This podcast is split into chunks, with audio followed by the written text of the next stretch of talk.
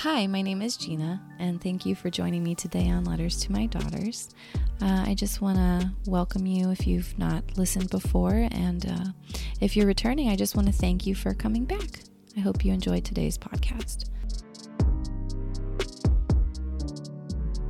Some days I wake up and I just can't. I slept eight hours and do not feel even remotely recharged. Being an introvert has its disadvantages, especially when two of my children are so intensely extroverted.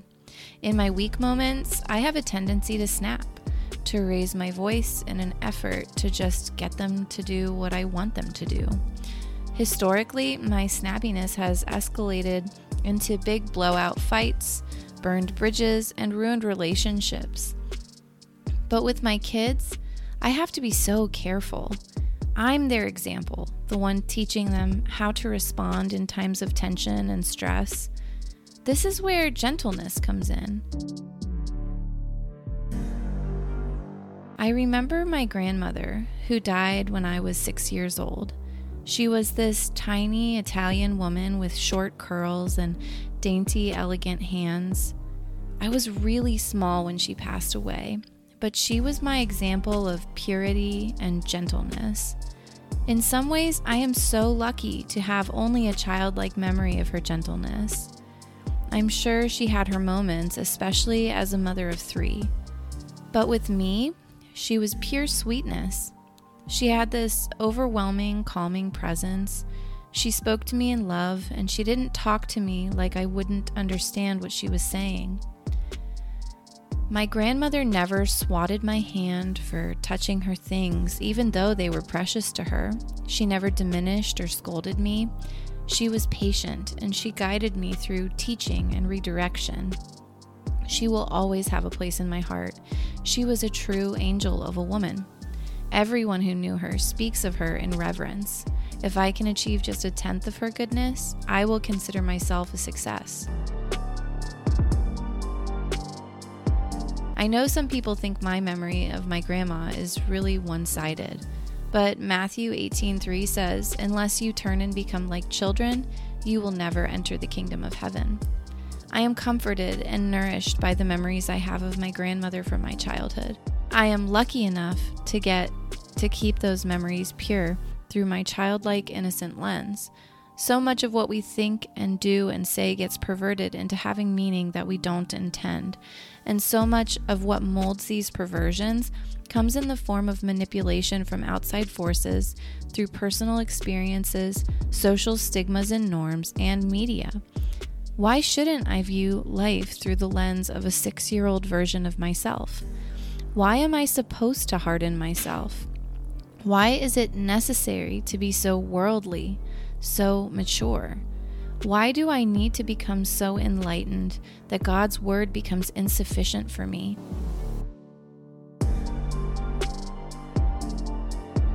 We pervert love to be synonymous with sex, with favor, and with control. We pervert friendships to be competition and status.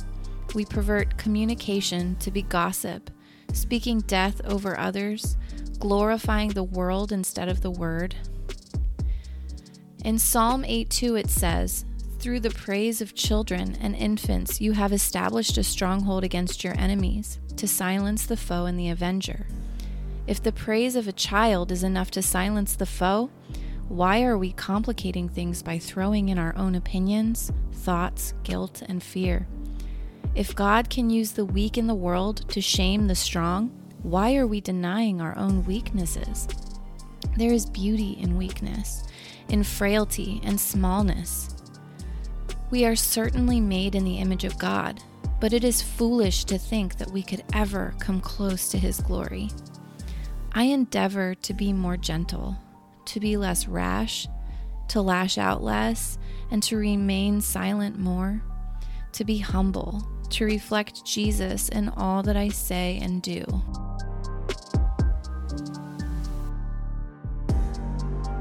So, how can I do that practically?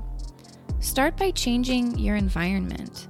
Surround yourself with media that reflects the kind of person you want to be.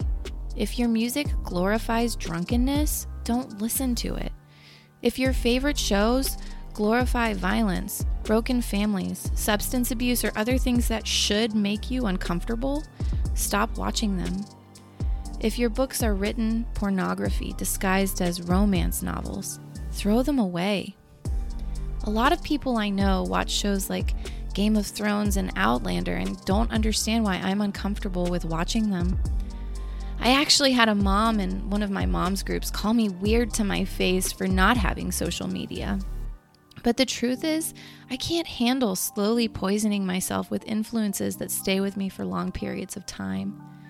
Seeing people get brutally assaulted as entertainment, reading people's posts on social media about politics, seeing polarizing topics on the news, and knowing that some of my friends and family are so strongly opposed to one another really impacts me negatively.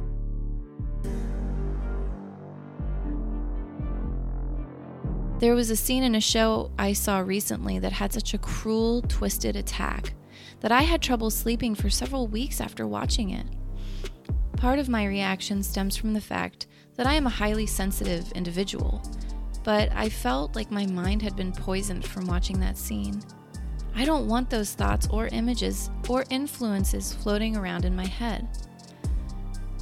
Philippians 4 8 tells us, Whatever is true, whatever is honorable, whatever is just, whatever is pure, whatever is lovely, whatever is commendable, if there is any excellence, if there is anything worthy of praise, think about these things. Are the things you are thinking about true, honorable, just, pure, or lovely? Are you so comfortable in your own captivity that you have forgotten what it means to have sweetness and cleanness in your life?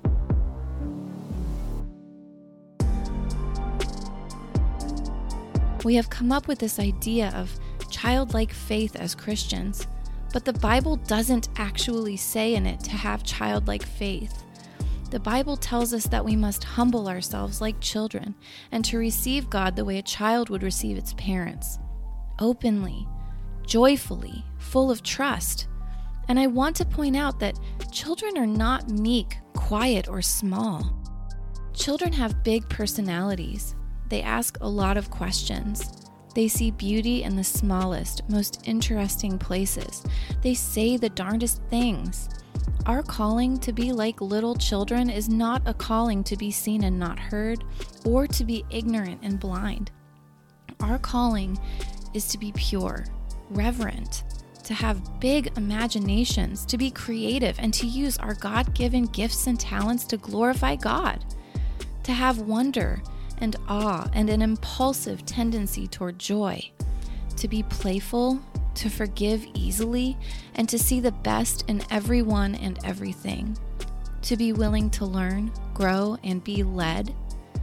Don't allow the perverted meaning that our current dark world has put on childhood color the way you see the world.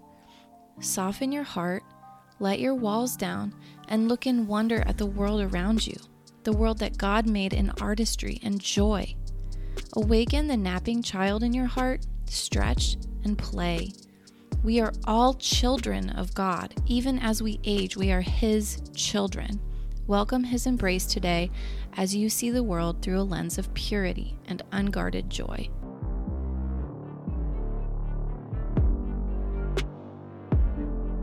Thank you so much for listening to my podcast today. If you enjoyed what you heard, I encourage you to share and subscribe. Um, and also, if you're um, interested in leaving a review, feel welcome to do that as well. Thank you so much and have a wonderful day.